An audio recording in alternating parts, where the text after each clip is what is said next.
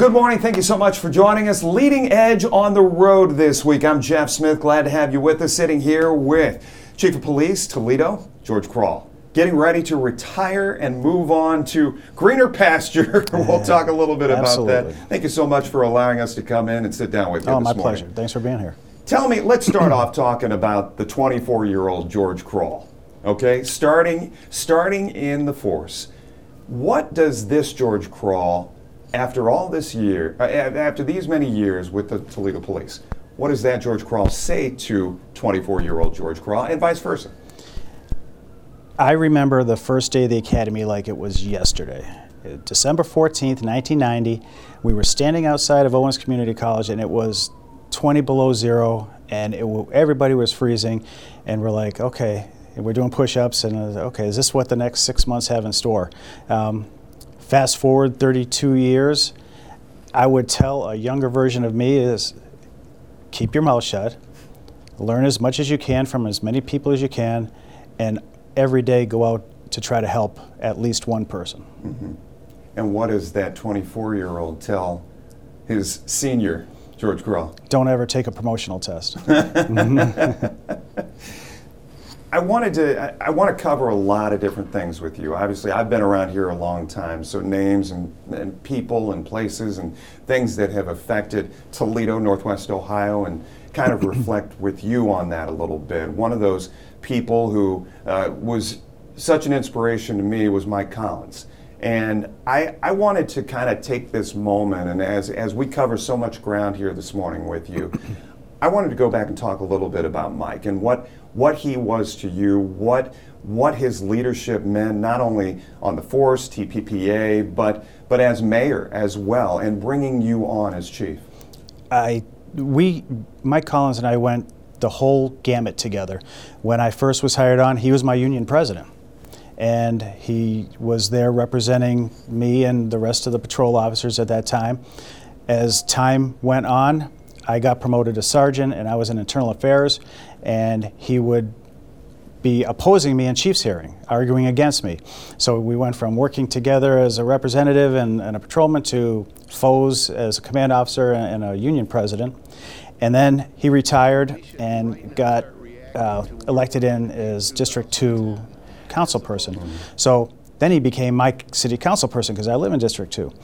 And uh, it, it got to the point where city council and the role that I was in at that time at planning and research, I would get statistics for them and information, and um, we, you know, it just started a, a friendship, if you will. I mean, it was a professional relationship. It was not like we would go to dinner with our families together, but um, it got to the point where he got elected to mayor, and eventually said, you know, I would, I would like you to be chief, and it.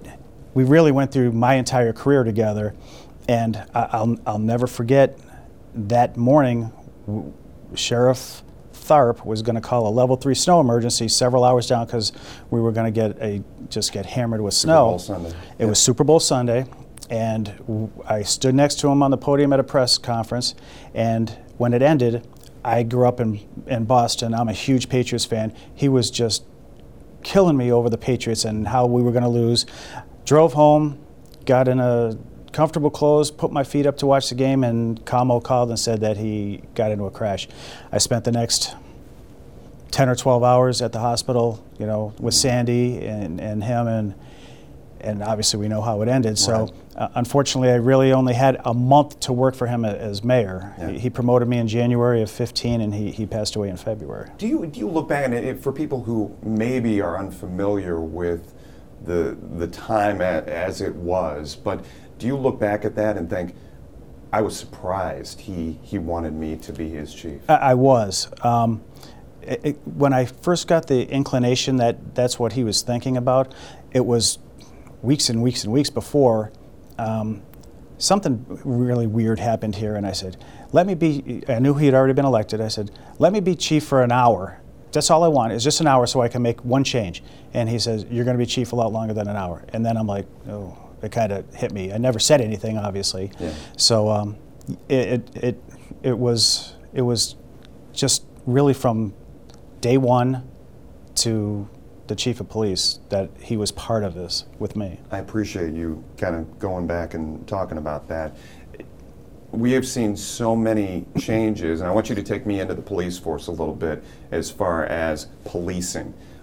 Help me understand, help the viewers understand how things have changed over the years because in so many industries, we see a softening, right? The culture is so important as far as how people are treated, how people are spoken to, spoken with, addressed. How has policing changed? Has it had to change? Or is there still that need to have that drill sergeant mentality? Because at the end of the day, you're sending officers out into the streets dealing with life or death situations. Does that make sense? Is that fair? It, it makes complete sense. And policing has changed 180 degrees from when I first came on. You're right. There are times when there's something happening right now where if we get called to a scene and it's chaos and chaotic and there's life and death impl- implications, mm-hmm. we have to take charge. And that's when we that's when we start yelling and barking out orders. We've also changed by necessity when you because say of we, as far as meaning the police. Okay, but I, but also those who are in higher positions, or you're just saying everybody takes in general, on that role? Tho- Has to. They have to. Yeah. And 99% of the time, it's the street officers, the patrolmen. There's more uh, patrolmen than there are command, and when they get to a scene and it's going south quickly, that's when they get into, I'm in charge here and you're going to do what I say. Mm-hmm. Once the scene is diffused and taken care of, then we'll start talking and figure out what's going on. But we don't have the, the latitude of saying, well, come on, everybody, let's stop. No, put the gun down. You know, don't point that gun at someone. You know, put the knife down. That's when, you know, a, a lot of folks get upset when they see officers kind of start yelling and, and being authoritative. We have to, to save lives. And then when everything is calmed down, that's when we amp it down a little bit and figure out what's going on.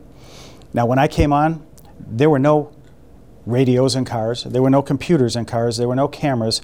We had to use our portable radios to communicate. Mm-hmm. So now, fast forward to now, this, the, these patrol vehicles are officers' offices. They have the cameras, they have radios, they have computers, they have printers. It, it has everything that they need to be successful out there without having to come back to the building. Sure. And our profession is dictated by laws and legislation. So, whenever the Supreme Court comes down with a decision or a local legislation comes down with something, you know, we have to change the way we do things, and, and rightfully so. I mean, this profession, and nothing against accountants if there's an accountant watching this, but it, that profession pretty much stays static in the mm. same, same procedures throughout history. The police department has changed 180 degrees, and it will continue to change and evolve as court decisions come down, as new equipment and technology is introduced, and, and it should, and it rightfully should. I was just going to ask you that. For the better, uh, do you look at it as these are Absolutely. changes that needed to happen? It, it, it does. Uh, a, lot, a lot of times at the moment, we scratch our heads and say, I don't get it. And there are some new rules and regulations and laws that may not make sense. Um, but the lion's share of them, the, the, later on when things start to calm down, uh, people understand the utility of the change. When we come back here on Leading Edge, we're going to talk more to Police Chief George Kral as he gets ready to retire here from the Toledo Police Force. We'll be right back. Stay with us.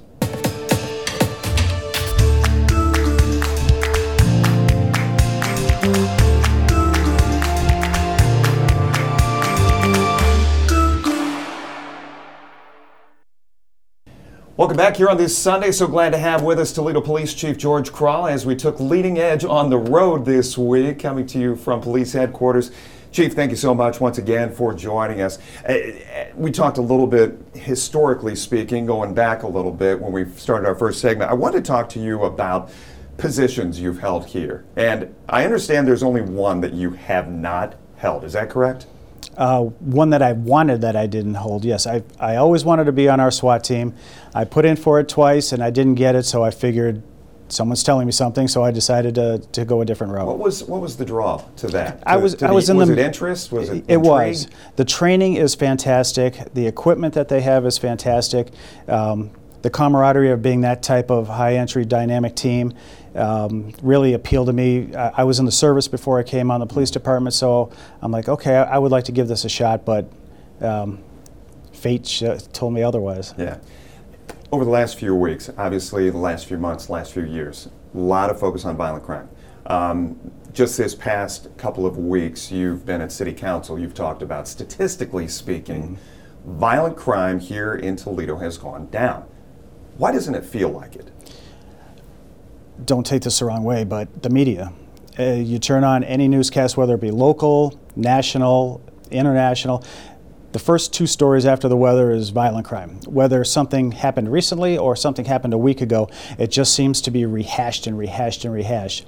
So people out there watching the news sees that, and then they look at their phone, and everything is about violent crime. Whether if it's on Facebook, whether it's true or not, it, it just keeps getting pounded into people's heads, and it appears that things are worse than they really are.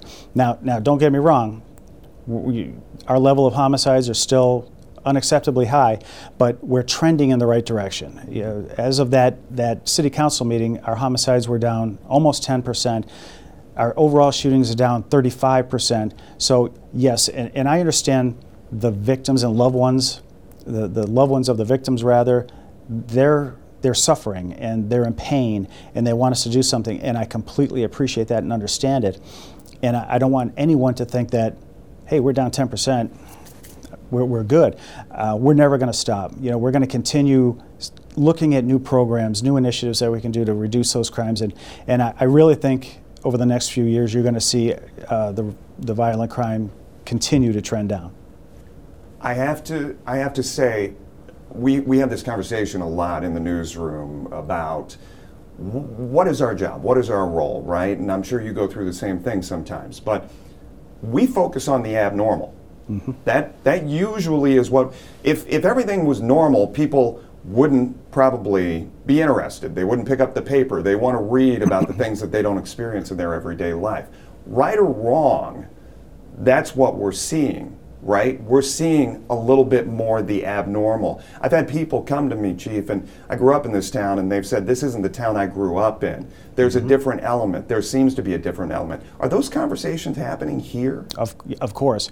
And, you know, I, I know this is the convenient scapegoat, but COVID really has done a number on this country. If you look pre COVID numbers, Toledo would average 30 to 31 homicides a year, and then COVID hits, and it, it, it put our nation into a place it hasn't been in, in a century. Uh, You know, you can't be with your friends. You can't go out to dinner. You can't go to the movies. You can't. We're not meant to do that. We're social beings, and I think that with the mandates and, and everything else, I think people just it may have lost it a little bit. And I think now that things are starting to to calm down, I, I think we're starting to see the, the normalcy come back to society. And, and I hear it all the time. You know, people say, I, I live I live in XYZ and I used to be able to go to sleep with my car unlocked and my doors unlocked. I get it. I, it's frustrating. Um, my house has been broken into. My, you know, my vehicles have been broken into. My garage. I, I understand what it feels like to be a victim like that, um, but it's just. I really think that COVID was the perfect storm to start this, and you couple that with the George Floyd murder and the, the summer of protests and riots. It just really threw this country into into a, a really bad place. Violence interrupters as it came on, turning into Save Our Community. But as you look at that program, think about that program as you're getting ready to leave this position. What did it do? Did it serve its purpose? Did it do what, it, what, what was intended? How much more is there still to be done, you think? Um, you know, it's really hard to say because it- how do you quantify a shooting that didn't happen? I mean, how do you say because of because of these the interrupters? We don't know what we We didn't don't stop. know exactly. Now, they've done a, a great job, and I think that program is going to continue to evolve as time goes on. Uh, Is, let me ask you something, and I hope this is a fair question. Everybody's begging for Blockwatch. Is that not a, just another form of Blockwatch? No. Okay. No. It's different. It's different. The, these interrupters are actually out there in the in the neighborhoods, um, talking with potential, not just you know victims of crime, saying, hey, you know, retaliation and retribution isn't the best course of action right now. You know, providing services to try to, you know, maybe stop something from happening in the future, and what I think is going to really help the, the interrupters and, and their Save Our City is, uh, you know, Mercy is going to be involved a little bit in the private sector because I think if you look at other successful programs, it's kind of more of a healthcare, you know, this reducing violence is more of a, a public health issue rather than a law enforcement issue, which is completely correct. And I think a large institution like Mercy Health, if they get involved more, um, which I believe is the plan, it's going to really help tweak that program. I had somebody the other day say to me, they're like, why?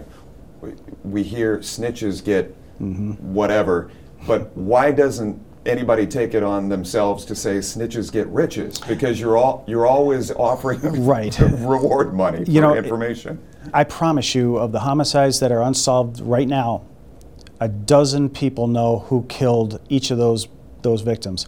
And I understand that acronym, you know, stitches get, you know, snitches get stitches and blah blah blah. But there has to be a time where we as a community say, I'm done.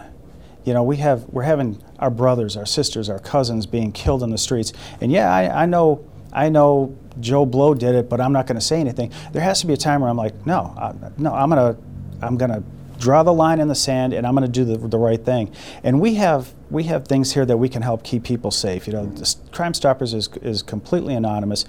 There's not a person in the city who doesn't know someone who wears a badge that they can say, hey, I know what's going on, but I'm afraid for my safety. And we'll do. We have mechanisms in place that we can help keep people safe. Chief, stay right there. We've got our final segment coming up, and in that last five minutes, I'm going to throw some things at you fast. Just one-word answers, and we're going to we're going to have you put your thinking cap on when we come back. Stay with us. Leading Edge comes back right after this.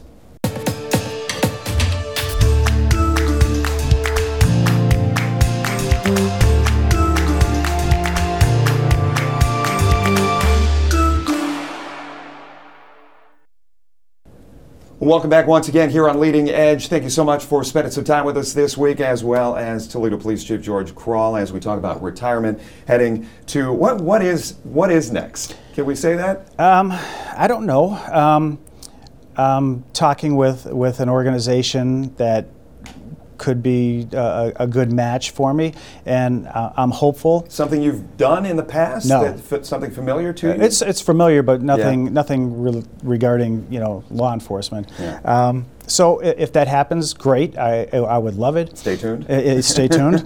if not, you know, I have a one-year-old grandson that um, I would love to to spoil and teach how to play bad golf like his grandpa. So it, it, we'll see what happens. Teach him how to barbecue and smoke. Uh, He already knows. Yeah, we, we've okay. already started that. Gotcha. uh, I wanted to throw some some quick thoughts to you and just gut reaction. Just hear hear what you think. So I'm going to throw a couple of things at you here. Gun legislation. we need to enforce what we have. That's that's my biggest take on that. Um, we have we have sufficient gun laws on the books. Um, once we start enforcing them and get the people who are should not ha- be having these guns uh, in prison where they belong, um, that'll that'll help curb violence.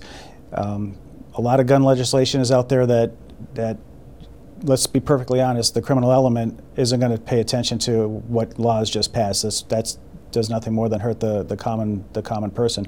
We need to start vigorously enfor- enforcing the laws that we already have in the books. Gun buybacks. Any gun off the street is a good gun for me. Mm-hmm. Statistically, they haven't worked. They're, they, there's no real benefit of them. But anytime that we can take a gun off the street, whether it's a 1941 Ruger or a brand new Glock 9 millimeter, I'm for. Wade Kapszukiewicz. The best mayor I've worked for. Obviously, take Mike Collins out of the, the mix because it was only for a month. Um, his dad's a former police officer, so he understands it. Um, regardless of what people may think of him uh, in the community and in the department, he's backed. He's backed me, and he's he's supported me in everything I've done here. Rudy's hot dogs. Good, except no sauce. I'm not a sauce on him on hot dogs guy. Well, then I have to say Tony Packo's to the contrary. Chicken paprikash, Okay. Uh, downtown Toledo. the best I've seen in 33 years. LaGrange Village. needs needs needs um, more it needs more attention that was my uh, yes it needs that's the district i worked when i was a patrolman a sergeant a lieutenant and that's like my second home is lagrange street corridor and i i think when you see the the downtown booming so well that's going to start resonating out into the old South End, the North End, uh, jump across the river to the east side. Kind of a ripple effect. Yes. Tasers. Any less than lethal tool that I can provide my officers, I'm for. The Toledo Police Department. The best in the country. Metal detectors in schools. A sad necessity. Why do you say that? Because, ev- administrators, they're not in the same. They I know. don't think that way. well, every day we see kids coming to school with guns for whatever reason, and kids are in a school to be safe and to learn. And if we can make sure, if a metal detector keeps someone from bringing an illegal gun or a knife to school, then I'm all for them. Our youth. Our future. Chief, thank you so much for spending some time with us. My pleasure. We'll be right back right after this.